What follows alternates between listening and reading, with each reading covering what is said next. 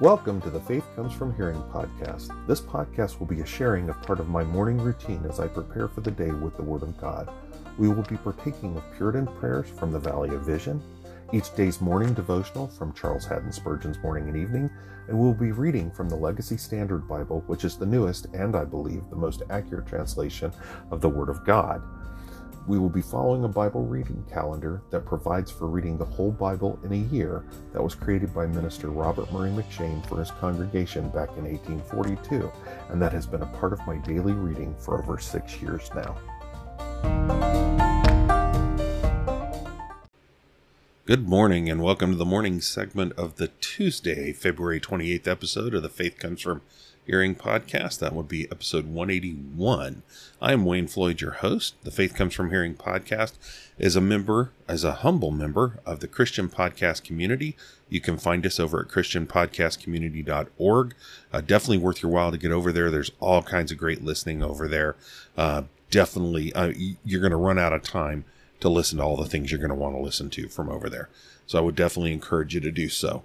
Again, I want to point you at the final link in the show notes. It is for the Vail Valley Baptist Church Give, Send, Go campaign. We're striving to rapidly pay off our mortgage so we can shift gears and commence establishment of a Christian classic education-based school to provide an alternative within our community. So, please click on the link, go read about what we're doing, a little bit better description than I just gave you. And then we would ask three things of you. We'd ask you to pray for us. We'd ask you to prayerfully consider giving to us. And then we'd ask you to pass the link along to other people so that they can do the same. All right. Well, we'll be continuing on in our morning segment this morning, continuing on in our reading with our 2023 reading plan. And then this evening, God willing, we will continue on with our reading through Thomas Watson's A Godly Man's Picture. So, here we go. Let's get going. We're going to go ahead and open up this morning like we usually do with the third day morning prayer from Valley of Vision. It's called God, Creator and Controller. Let's pray.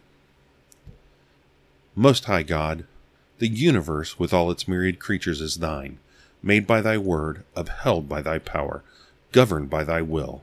But thou art also the Father of mercies, the God of all grace, the bestower of all comfort, the protector of the saved. Thou hast been mindful of us, hast visited us, preserved us, given us a goodly heritage, the holy scriptures, the joyful gospel, the Savior of souls. We come to thee in Jesus' name, make mention of his righteousness only, plead his obedience and sufferings, who magnified the law both in its precepts and penalty, and made it honorable. May we be justified by his blood, saved by his life, joined to his spirit. Let us take up his cross and follow him. May the agency of thy grace prepare us for thy dispensations. Make us willing that thou shouldst choose our inheritance and determine what we shall retain or lose, suffer or enjoy. If blessed with prosperity, may we be free from its snares and use, not abuse, its advantages. May we patiently and cheerfully submit to those afflictions which are necessary when we are tempted to wander, hedge up our way. Excite in us abhorrence of sin, wean us from the present evil world, assure us that we shall at last enter Emmanuel's land, where none is ever sick, and the sun will always shine. Amen. All right.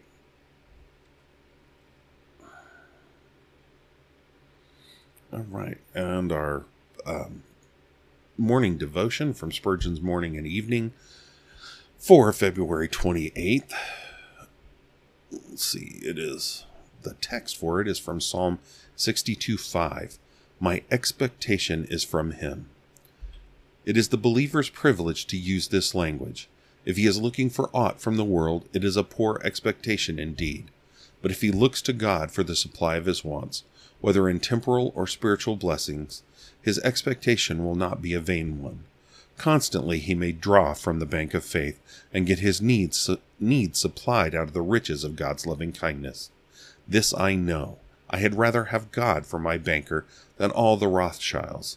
My Lord never fails to honor his promises, and when we bring them to his throne, he never sends them back unanswered. Therefore I will wait only at his door, for he ever opens it with the hand of munificent grace. At this hour I will try him anew, but we have expectations beyond this life. We shall die soon, and then our expectation is from him. Do we not expect that when we lie upon the bed of sickness, he will send angels to carry us to his bosom? We believe that when the pulse is faint and the heart heaves heavily, some angelic messenger shall stand and look with loving eyes upon us and whisper, "Sister Spirit, come away." As we approach the heavenly gate, we expect to hear the welcome invitation. "Come, ye blessed of my Father, inherit the kingdom prepared for you from the foundation of the world." We are expecting harps of gold and crowns of glory. We are hoping soon to be amongst the multitude of shining ones before the throne. We are looking forward and longing for the time when we shall be like our glorious Lord, for we shall see him as he is. Then if these be thine expectations, O my soul, live for God. Live with the desire and resolve to glorify him from whom cometh all thy supplies, and of whose grace in thy election, redemption, and calling, it is that thou hast any expectation of coming glory. All right. Now our reading. We're going to start in Leviticus 27 or 22, verses 17 through the end of the chapter, and then into verse 23. Hear the word of the Lord. Then Yahweh spoke to Moses, saying, "Speak to Aaron and to his sons, and to all the sons of Israel, and say to them, any man of the house of Israel, or of the sojourners in Israel, who brings near his offering, whether it is any of their votive or any of their freewill offerings, which they bring near to Yahweh for a burnt offering, for you to be accepted, it must be a male without blemish, from the cattle, the sheep, or the goats. Whatever has a defect, you shall not bring it near, for it will not be accepted for you. And when a man brings a sacrifice of peace offerings near to Yahweh to fulfill a special vow, or for a freewill offering of the herd or of the flock, it must be without blemish to be accepted there. There shall be no defect in it. Those that are blind or fractured or maimed or have a running sore or eczema or scabs you shall not bring near to Yahweh, nor make of them an offering by fire on the altar of Yahweh. Now in respect to an ox or a lamb which has an overgrown or stunted member, you may offer it for a freewill offering, but for a votive offering it will not be accepted. Also anything with its testicles bruised or crushed or torn or cut you shall not bring near to Yahweh, and you shall not do thus in your land. Nor shall you bring near any such thing from the hand of a foreigner, for offering as the food of your God. For their corruption is in them, they have a defect, they shall not be accepted for you." Then Yahweh spoke to Moses, saying, "When an ox or a sheep or a goat is born, it shall remain 7 days with its mother, and from the 8th day on it shall be accepted as a sacrifice of an offering by fire to Yahweh. But whether it is an ox or a sheep, you shall not slaughter both it and its young in 1 day. And when you sacrifice a sacrifice of thanksgiving to Yahweh, you shall sacrifice it to it so that you may be accepted. It shall be eaten on the same day. You shall leave none of it until morning. I am Yahweh. So you shall keep my commandments and do them. I am Yahweh, and you shall not profane my holy name. But I will be treated as holy among the sons of Israel. I am Yahweh who makes you holy, who brought you out from the land of Egypt to be your God. I am Yahweh." Leviticus 23, we're going to read through to verse 44. "And Yahweh spoke again to Moses, saying, Speak to the sons of Israel, and say to them, The appointed times of Yahweh, which you shall proclaim as holy convocations, my appointed times are these. For 6 days work may be done, but on the 7th day there is a Sabbath of complete rest, a holy convocation. You shall not do any work. It is a Sabbath to Yahweh in all your places of habitation. These are the appointed times of Yahweh, holy convocations which you shall proclaim at the times appointed for them. In the 1st month, on the 14th day of the month, at twilight, is the Passover of Yahweh. Then on the 15th day of the same month there is a feast of unleavened bread to Yahweh. For 7 days you shall eat unleavened bread. On the 1st day you shall have a holy convocation. You shall not do any laborious work. But for 7 days you shall bring near an offering by fire to Yahweh. On the 7th day is a holy convocation. You shall not do any laborious work." Then Yahweh spoke to Moses, saying, "Speak to the sons of Israel, and say to them, When you enter the land which I am going to give to you and reap its harvest, then you shall bring in the sheaf of the first fruits of your harvest to the priest. And he shall wave the sheaf, and he shall wave the sheaf before Yahweh for you to be accepted. On the day after the Sabbath, the priest shall wave it. Now on the day when you wave the sheaf, you shall offer a male lamb 1 year old, without blemish, for a burnt offering to Yahweh. Its grain offering shall then be 2/10 of an ephah of fine flour mixed with oil, an offering by fire to Yahweh for a soothing aroma, with its drink offering 1/4 of a hin of wine, until this same day, until you have brought in the offering of your God. You shall eat neither bread nor roasted grain nor new growth.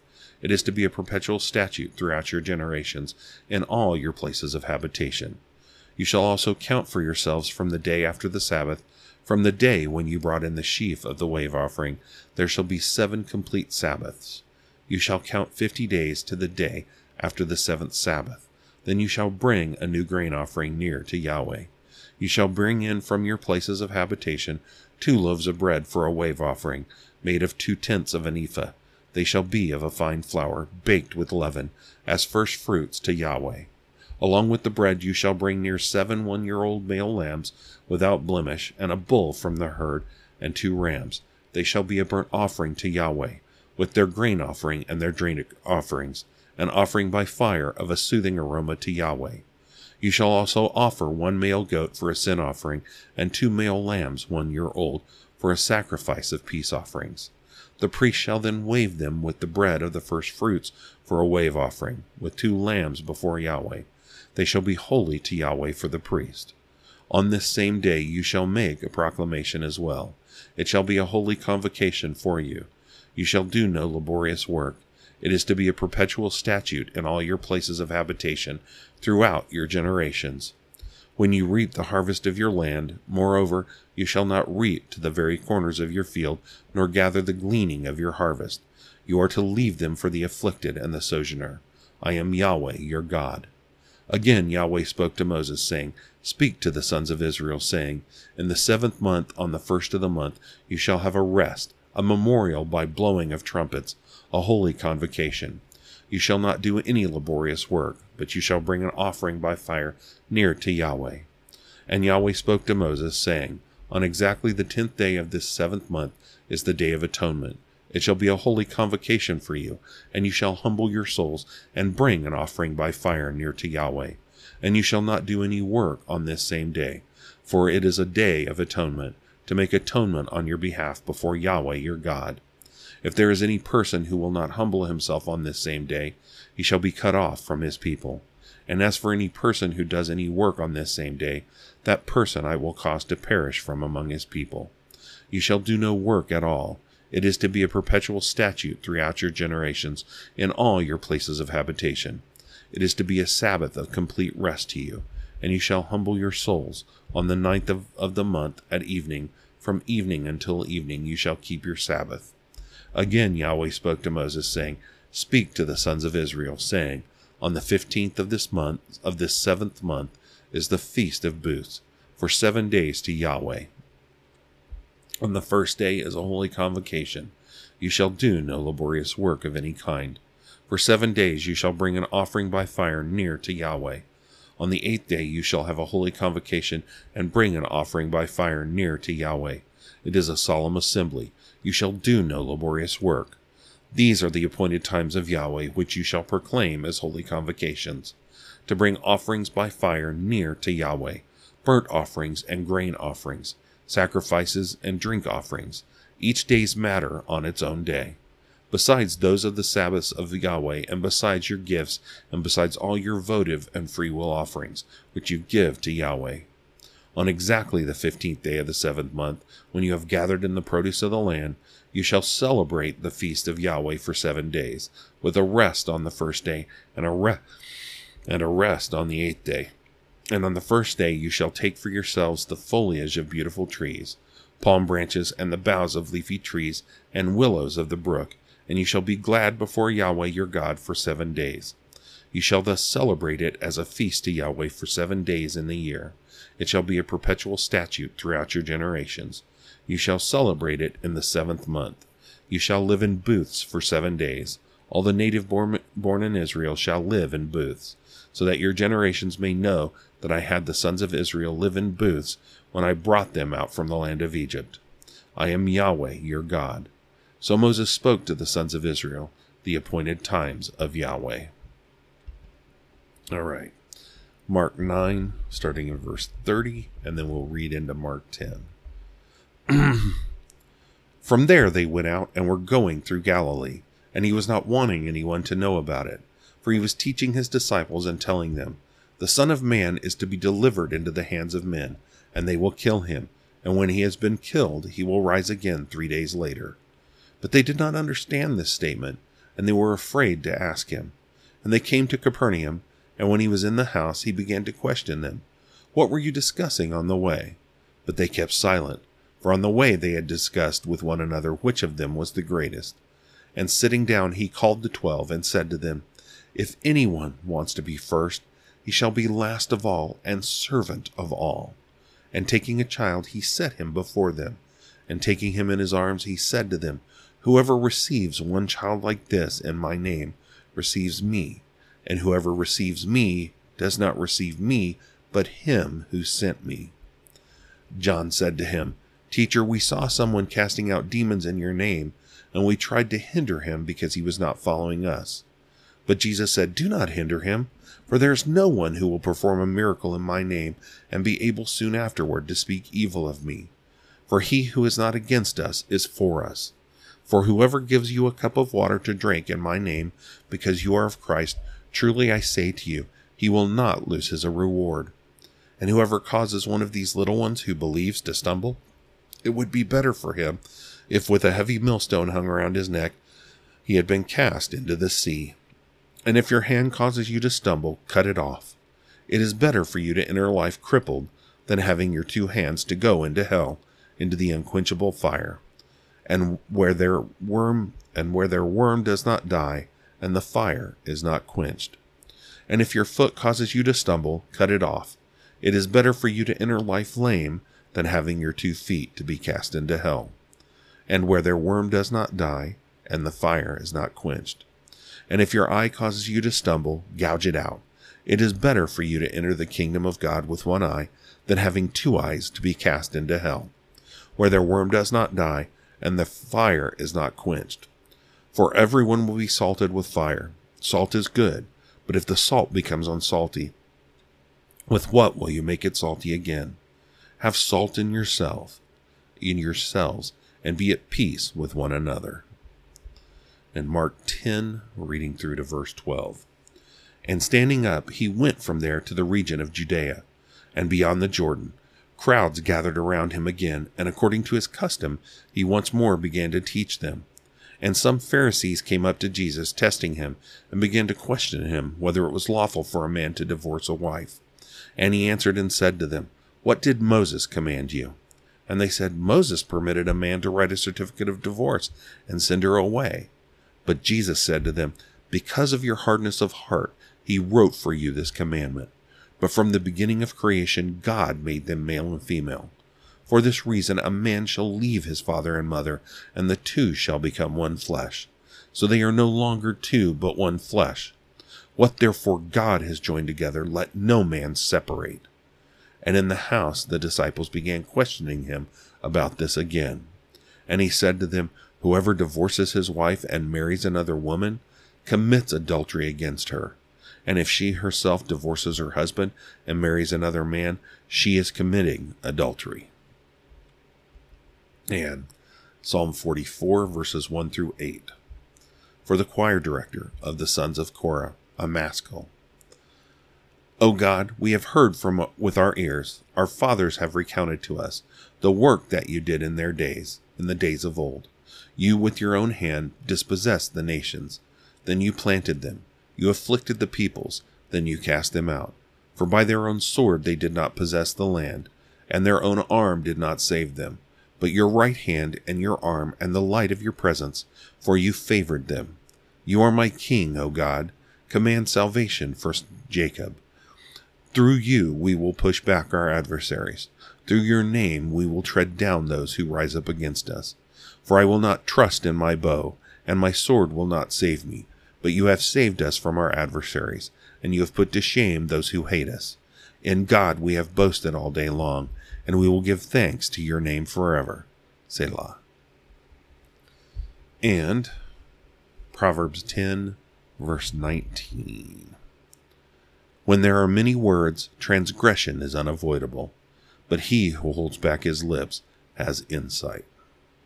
All right, well, that is our Bible reading for the day. I hope you go have a wonderful day. I hope this time together, I thank you for spending it with me, but I hope this time together is edifying for you. It helps to keep you more immersed in the scripture. It helps to build up your biblical literacy. That's kind of one of the key points of me even doing this. And it's for you and me both. Believe me, it's for you and me both. Because our biblical literacy is not where it should be as Christians. I mean, that's proven day in and day out throughout this world. But again, I hope you have a wonderful day. I would continue to implore you to go do all that you do for the glory of God. And God willing, I'll see you for our evening segment. Let's go ahead and close in prayer. We're going to close. Let's see, the prayer we're going to use. Sorry, had to dismiss something there. The prayer we're going to close with is called The Cry of a Convicted Sinner from Valley of Vision. Let's pray. Thou righteous and holy sovereign, in whose hand is my life and whose are all my ways. Keep me from fluttering about religion. Fix me firm in it, for I am irresolute. My decisions are smoke and vapor, and I do not glorify thee, or behave according to thy will. Cut me not off before my thoughts grow to responses, and the budding of my soul into full flower. For thou art forbearing and good, patient and kind. Save me from myself, from the artifices and deceits of sin, from the treachery of my perverse nature, from denying thy charge against my offenses, from a life of continual rebellion against thee, from wrong principles, views, and ends. For I know that all my thoughts, affections, desires, and pursuits are alienated from me. I have acted as if I hated thee, although thou art love itself, have contrived to tempt thee to the uttermost, to wear out thy patience, have lived evilly in word and action. Had I been a prince, I would long ago have crushed such a rebel. Had I been a father, I would long since have rejected my child. O thou Father of my spirit, thou King of my life, cast me not into destruction. Drive me not from thy presence, but wound my heart that it may be healed. Break it that thine own hand may make it whole. Amen. All right, again, I hope you have a great day, and I hope to see you this evening. Have a good one. God bless.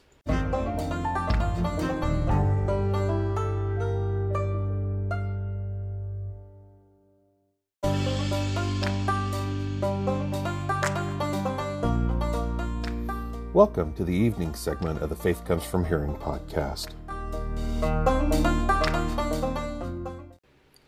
Good evening and welcome to the evening segment of the Tuesday, February 28th episode of the Faith Comes From Hearing podcast. That'd be episode 181. I continue to be Wayne Floyd, your host. Faith Comes From Hearing podcast is a humble member of the Christian Podcast Community. You can find us over at christianpodcastcommunity.org. I would definitely recommend you get over there. Much to listen to over there. All of it worth your while. You definitely won't go wrong over there.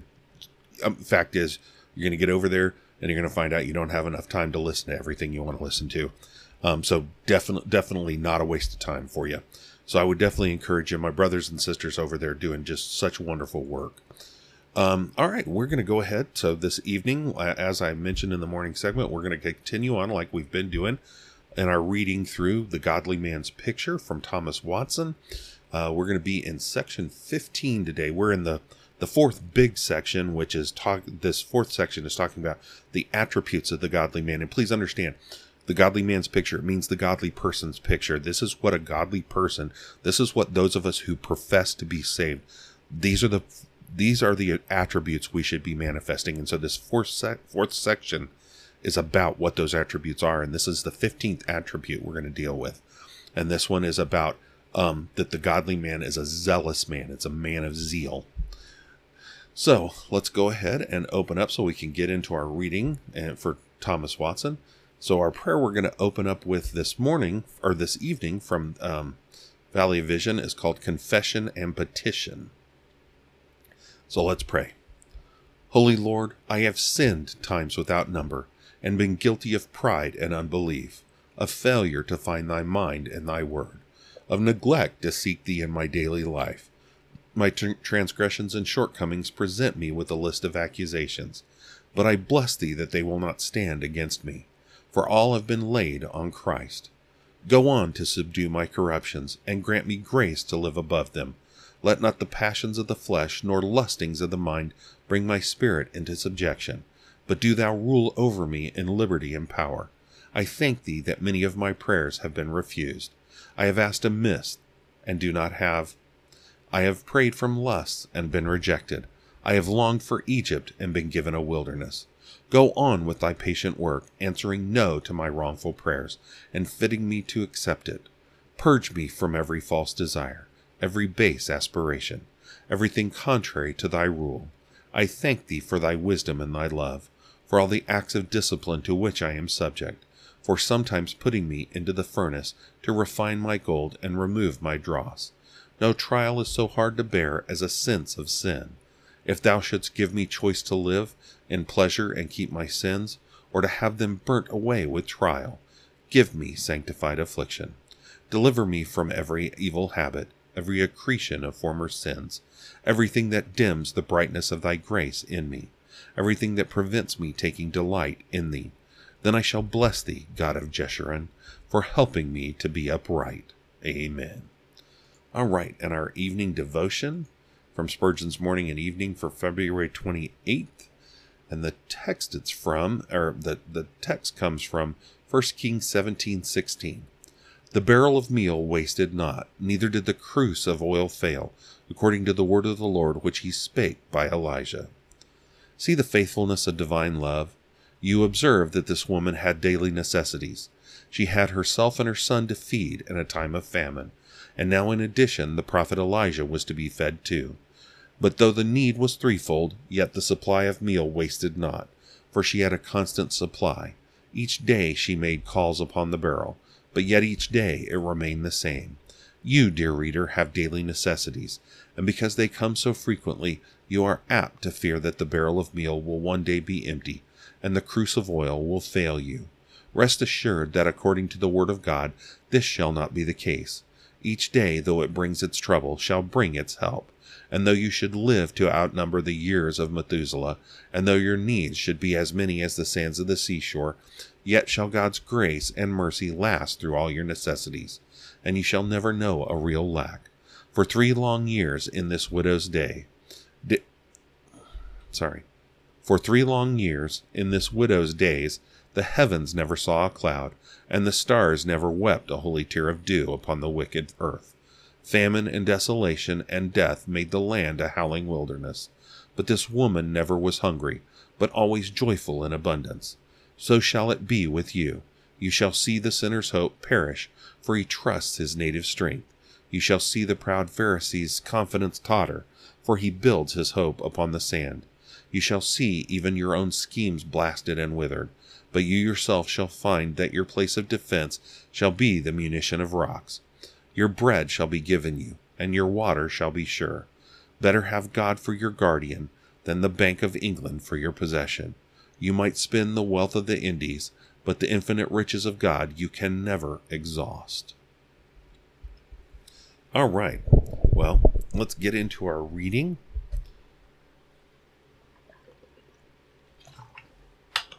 So again, we're in The Godly Man's Picture from Thomas Watson.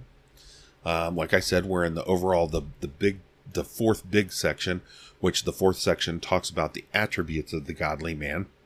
And again, like I said, this is the godly person. This is for all people, men and women. And so this is the 15th attribute we're dealing with today. And this is basically a godly man is a man of zeal. So let's go ahead and get started. Oops, I clicked something. There we go. Section 15. A godly man is a zealous man. Grace turns a saint into a seraph. It makes him burn with holy zeal. Zeal is a mixed affection, a compound of love and anger. It carries forth our love to God and anger against sin. In the most intense manner, zeal is the flame of the affections. A godly man has a double baptism of water and fire. He is baptized with the spirit of zeal. He is zealous for God's honor, truth, worship. My zeal has consumed me. It was a crown set on Phinehas' head that he was zealous for his God. Numbers 25:13. Moses, being touched with a coal from God's altar, in his zeal he breaks the tablets. Exodus 32:19. Our blessed Savior, in his zeal, whips the buyers and sellers out of the temple. The zeal of your house has eaten me up. John 2:17. But there is a preternatural heat, something looking like zeal which it is not.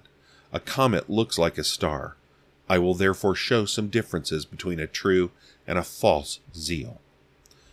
Number 1, a false zeal is a blind zeal. They have a zeal for God, but not according to knowledge. Romans 10:2. This is not the fire of the Spirit, but wildfire. The Athenians were very devout and zealous, but they did not know for what. I found an altar with this inscription, to the unknown God. Acts 17:23. Thus the papists are zealous in their way, but they have taken away the key of knowledge. Number 2, a false zeal is a self-seeking zeal. Jehu cries, "Come see my zeal for the Lord," 2 Kings 10:16. But it was not zeal, only ambition. He was fishing for a crown. Demetrius pleads for the goddess Diana, yet it was not her temple, but her silver shrines that he was zealous for. Acts 19:25-27. Ignatius complains of such zealots in his time, that they made a trade of Christ and religion, by which to enrich themselves. It is probable that many in King Henry VIII's time were eager to pull down the abbeys, not out of any zeal against popery, but that they might build their own houses on the ruins of those abbeys, like vultures which fly aloft, but their eyes are down upon their prey. If blind zeal were punished 7-fold, hypocritical zeal would be punished 77-fold. Number 3, a false preposterous zeal is a misguided zeal. It occurs most in things which are not commanded. It is the sign of a hypocrite to be zealous for traditions and careless about institutions. The Pharisees were more zealous about washing their cups than their hearts. Number 4, a false zeal is fired with anger. James and John, when they wanted to call down fire from heaven, were rebuked by our Savior. "You do not know what manner of spirit you are of." Luke 9:55. It was not zeal, but anger. Many have espoused the cause of religion out of faction and fancy, rather than zeal for the truth.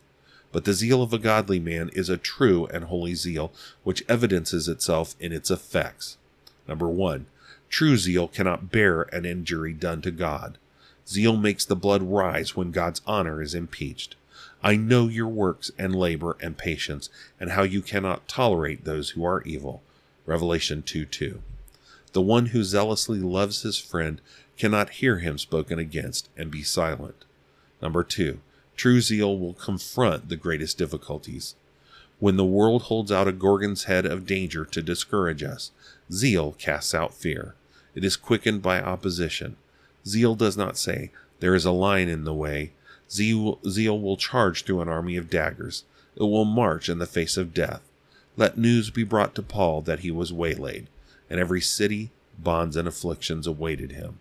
This sets a keener edge on his zeal. I am ready not only to be bound, but also to die for the name of the Lord Jesus. Acts 21:13.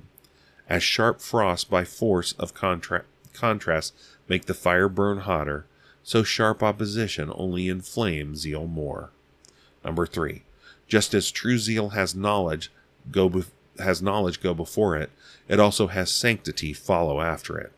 Wisdom leads the van of zeal, and holiness brings up the rear. A hypocrite seems to be zealous, but he is vicious. The godly man is white and ruddy, white in purity as well as ruddy in zeal. Christ's zeal was hotter than the fire, and his holiness purer than the sun.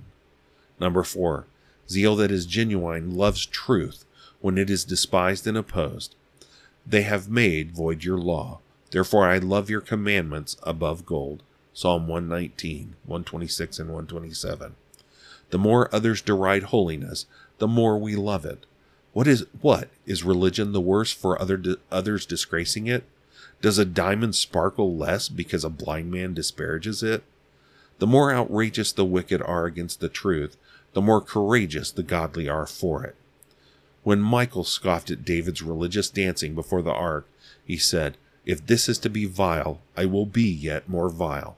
2 Samuel 6:22. Number 5. True zeal causes fervency in duty. Fervent in spirit, Romans 12:11.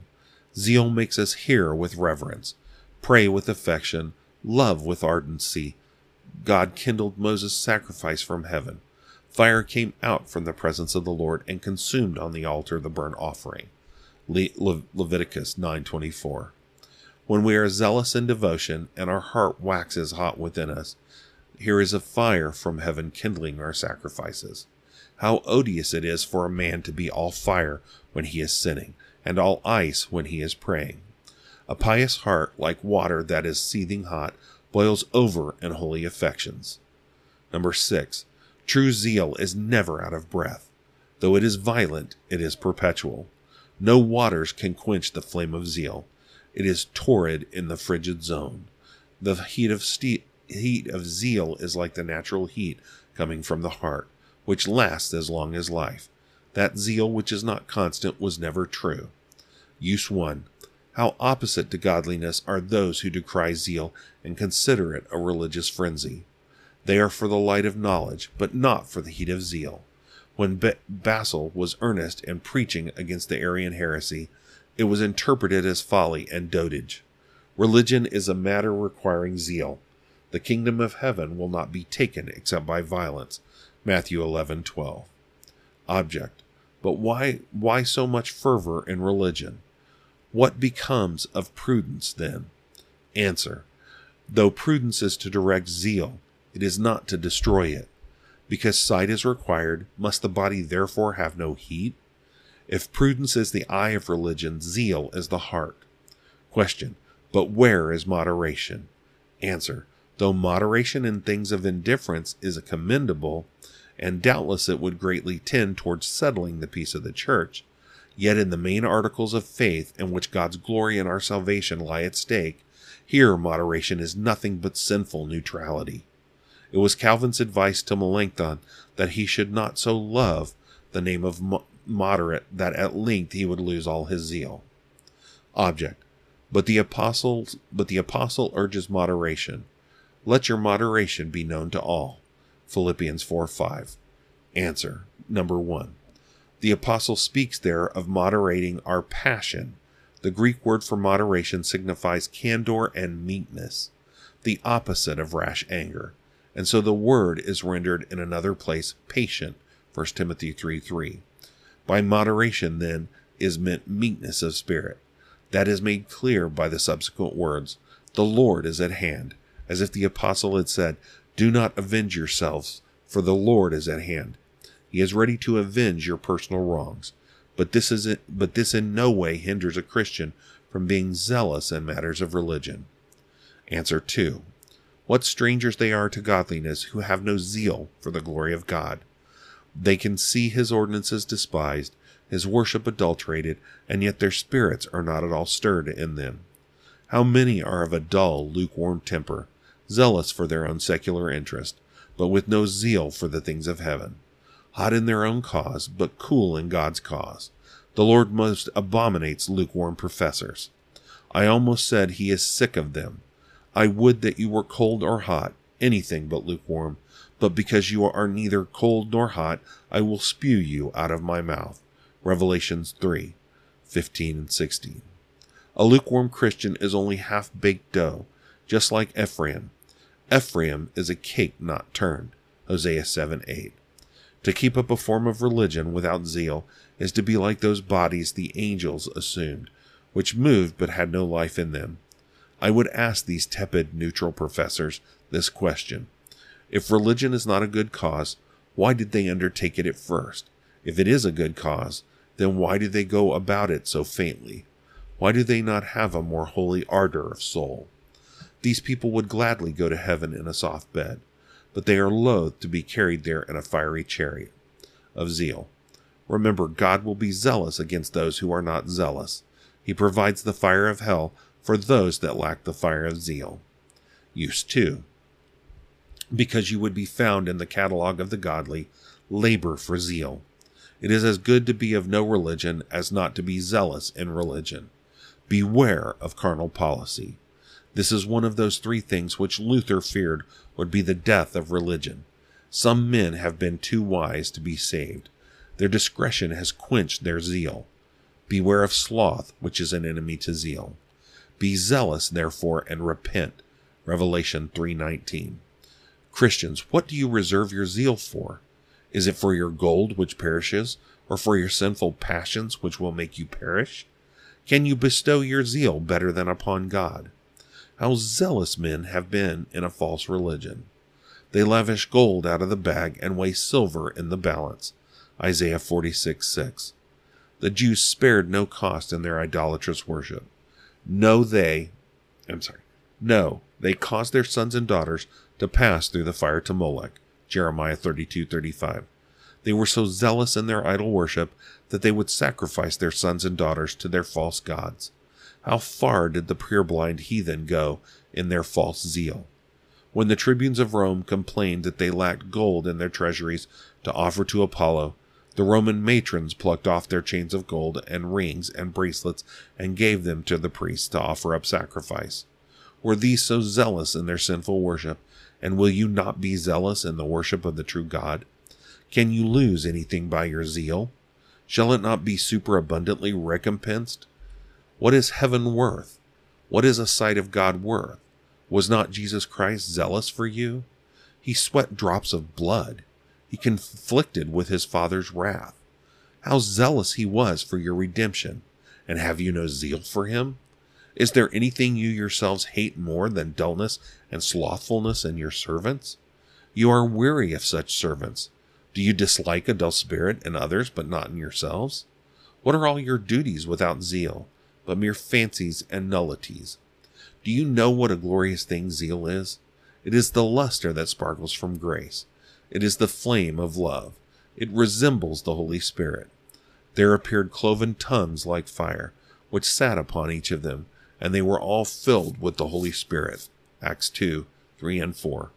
Tongues of fire were an emblem to represent that fire of zeal which the Spirit poured upon them. Zeal makes all our pious performances prevail with God. When the iron is red hot, it enters best, and when our services are red hot with zeal, they pierce heaven soonest. All right. Well, that is our reading from Thomas Watson for the day. Again, I hope this reading of this book has been beneficial for you. It has been for me, but I hope it is for you as well, that it is edifying. And I definitely hope that the program as a whole is benefiting you. Let's go ahead. We're going to go ahead and close in prayer. That way this whole daily episode will be a little bit shorter for you. I know they've been getting a little long. And we're going to go ahead and close out with the third day evening prayer before sleep. Let's pray. God of all sovereignty, thy greatness is unsearchable, thy name most excellent, thy glory above the heavens. 10,000 minister to thee, 10,000 times 10,000 stand before thee. In thy awful presence we are less than nothing. We do not approach thee because we deserve thy notice, for we are sinners. Our necessities compel us. Thy promises encourage us. Our broken hearts incite us. The mediator draws us. Thy acceptance of others moves us. Look thou upon us and be merciful unto us. Convince us of the penalty and pollution of sin. Give us faith to believe, and believing to have life in Jesus. May we enter into his sufferings. Let us see thy hand in the instruments of our grief, rejoicing that they are from thy overruling providence. Let not our weeping hinder sowing, nor sorrow duty. While living in a world of change, let us seek the abiding city. Be with us to our journey's end, that we may glorify thee in death as in life. We bless thee for preservation, supplies, mercies, and to thee keeper of souls, we commit all we are and have. May no evil befall us, no sickness come nigh us, no horror disturb us. May our conscience be clear, our hearts pure, our sleep sweet. And with the innumerable company who neither slumber nor rest, we join in ascribing blessing, honor, glory, and power to the Lamb upon the throne, forever and ever. Amen. All right, well, again, thank you for spending this time for me this evening. I hope you have a wonderful night, and God willing, I hope to see you tomorrow morning. Have a good night. God bless.